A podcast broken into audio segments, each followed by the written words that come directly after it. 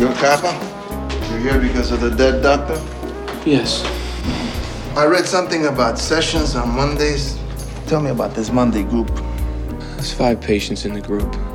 Like like five cuckoos? No. Four neurotics of varying degrees and one killer.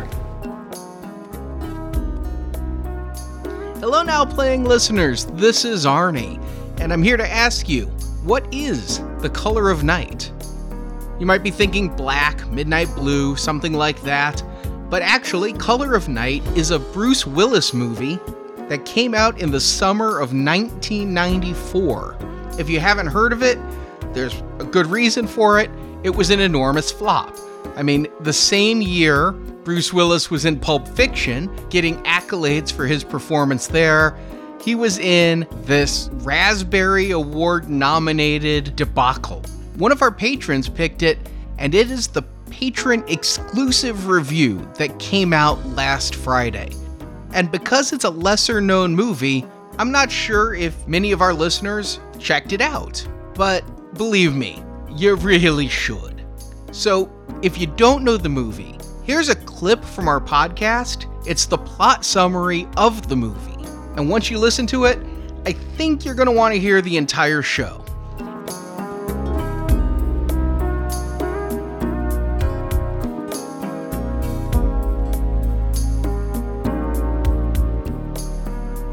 Well, Arnie, you saw all the cuts. You get to give the plot then. Tell us what happens in Color of Night. I know. I'm seeing red. Yeah. Or not. There's the plot. Oh, God. Do you have any idea how hard this was to write? just be brief. You know how hard it was to understand? Yeah, well, we'll get into it. You know, just give us the surface. Just try to give people a sense of the crazy. Bruce Willis plays Manhattan psychologist Dr. Bill Capa. When one of Bill's patients commits suicide in front of him, the trauma is so great he goes colorblind. I'm, I'm sorry, just the, the memory of that scene. It's okay. All right. Can't wait to talk about it. but the colorblindness does not matter at all in this movie, except he can't wear matching socks. Traumatized and depressed, Bill flies to Los Angeles to visit his old college classmate, Dr. Bob Moore, played by Scott Bakula. Bob is doing well, making a lot of money, but he has a crazy amount of security at his house. He confides in Bill that he thinks someone in his group therapy class is trying to kill him. Then Bob ends up dead, stabbed to death. Police Detective Martinez, played by Ruben Blades, encourages Bill to take over the Monday night group therapy sessions and use his psychology skills to figure out who the murderer is. there are so many constitutional violations from this cop. It is amazing. I want them to break them all. Break them all. Do it. Martinez says he'll fuck Miranda up the ass. like, I don't have a warrant, but just let me in. Come on. The suspects are obsessive compulsive Clark, played by Brad Dourif, Chucky, and Wormwood. One flew over the cuckoo's nest. Yeah, what was he? Charlie in that, I believe. And let's not forget Graveyard Shift. I mean, we've reviewed a lot of Brad Dourif. I was just trying to stick to, to where he's a crazy. I guess he's crazy in Graveyard Shift. Nymphomaniac and kleptomaniac Sandra, played by Lesley Ann Warren. Miss Scarlet. Tortured artist Casey, played by Kevin J. O'Connor. Literally tortured. Who, of course, was Swan in Lord of Illusions. Yeah, I know. The Scott Bakula connections. I mean, Kevin J. O'Connor, I've said this every time we've reviewed him. His forehead is so large, I only can think of him with like that third eye coming out of it in Lord of Illusions. Did Scott Bakula get to cast some people too? Like Bruce Willis is like, yeah, bring your friends, whoever you want. You did a movie with that person, bring him in. Well, Sinbad isn't here from Necessary Roughness. So. It would be even greater if he was. Depressed ex cop Clark, played by Lance Henriksen. No, poor Bishop. he, this was post Mangler 2, I think. So this is a step up. no, I guess this was pre Mangler 2. And troubled, sexually confused drug addict Richie. When Bill goes house to house to interview the group members, yes, he, one of them's a murderer. Let me do house calls. Ding dong. Did you do it? While doing this, he gets in a minor car accident with a beautiful girl named Rose, played by Jane March. Rose pursues Bill, and the two have a steamy affair. It seems everyone has a motive as well as a psychotic impulse. Sandra tried to stab Clark, Richie physically attacked Casey, and more. But it turns out that every group member, including Sandra, is sleeping with the same woman named Bonnie. And Bonnie uses her real name, Rose, when she's sleeping with Bill. So follow me on this, and I'll go slow. Rose, who's wearing a red wig and using the name Bonnie when sleeping with everybody else in the group. Because he won't be able to see her hair? But that never p- comes up. Oh, I'll wait till we get into the details. It doesn't matter. Well, Rose had a younger brother named Richie and an older brother named Dale, and they were all abandoned. Their parents just left. So Dale was the father figure. Richie was in therapy and molested by his child psychologist, who was not Scott Bakula, a different guy. Yeah, we never even see him. At least in my cut. No, he's dead. He's dead before this movie begins. He killed himself after molesting Richie, or possibly he was murdered. Right. and Richie was being molested by his older brother Dale. So Richie commits suicide. The real Richie is dead. Dale, wanting somebody else to rape, starts calling Rose Richie and makes her dress like Richie. Is that why he did this? Yes. Yes. By the way, Richie was 12. Like, just all of this is just so fucking lurid. It's just so depraved. Yeah, in this movie, Rose slash Richie is supposed to be a late teenager. Yeah, 16, I think they say. Well, Richie would have been 16. I think Rose is like 18, 19. But the Richie she's playing is, yeah, a teenager. Yeah.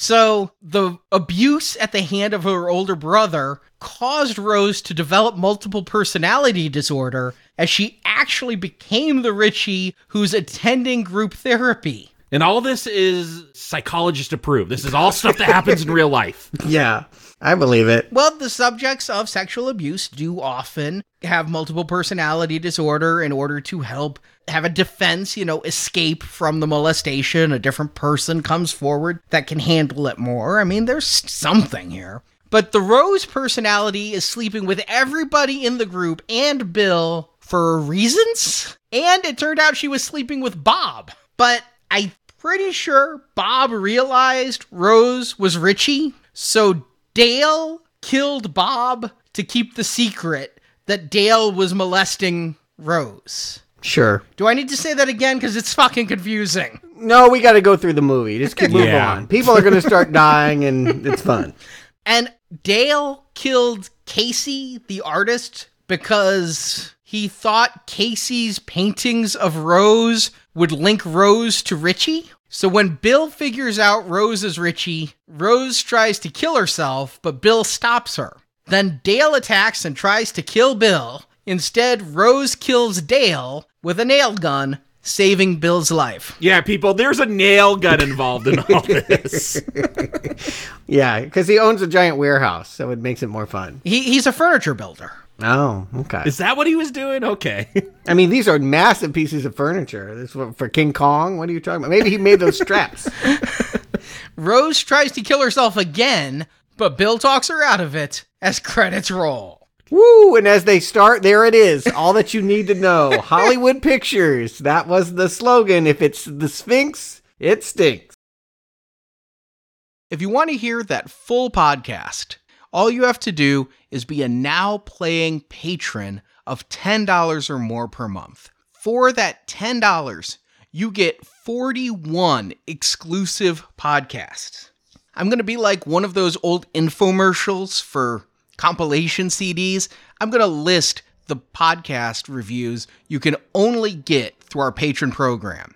The Warriors, Hook, Coherence, Monster Trucks, Galaxy Quest, Atomic Blonde, The Legend of Hell House, Get Out, The Lego Batman Movie, Lord of Illusions, Clive Barker's film, The Wizard, yes, the Nintendo ad movie, The Last Dragon, High Tension, Beetlejuice, Beetlejuice, Beetlejuice, Goodfellas, Enter the Dragon, The Untouchables, New Jack City, Vanilla Sky, The Vitch, or as it's otherwise called, The Witch, Apocalypse Now, The Nightmare Before Christmas, Super, Body Heat, Forbidden Planet, Big, Who Framed Roger Rabbit, Akira, Eyes Wide Shut, Boogie Nights, Miami Vice, Taxi Driver, Badlands, Flash Gordon, Amadeus, Closer, Dragged Across Concrete, Us, Doctor Strange, Doctor Strangelove,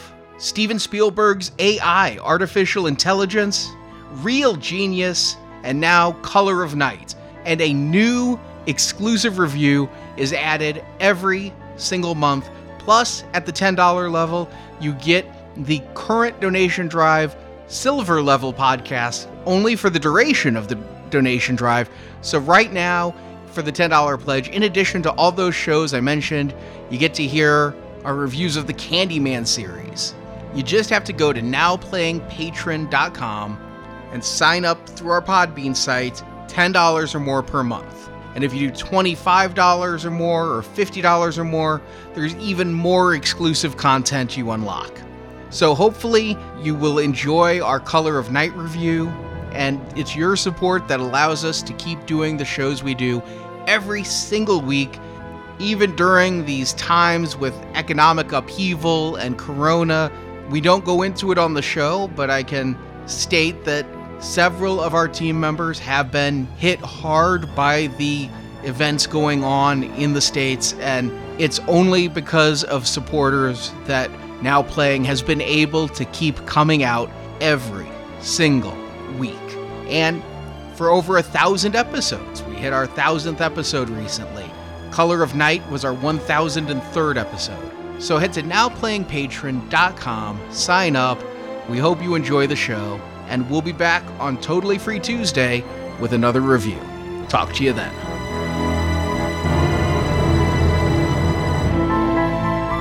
All right.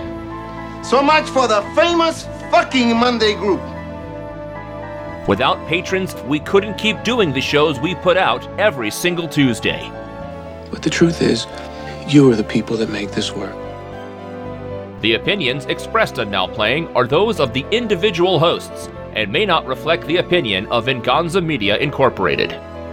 I know what kind of a force group can become in your lives.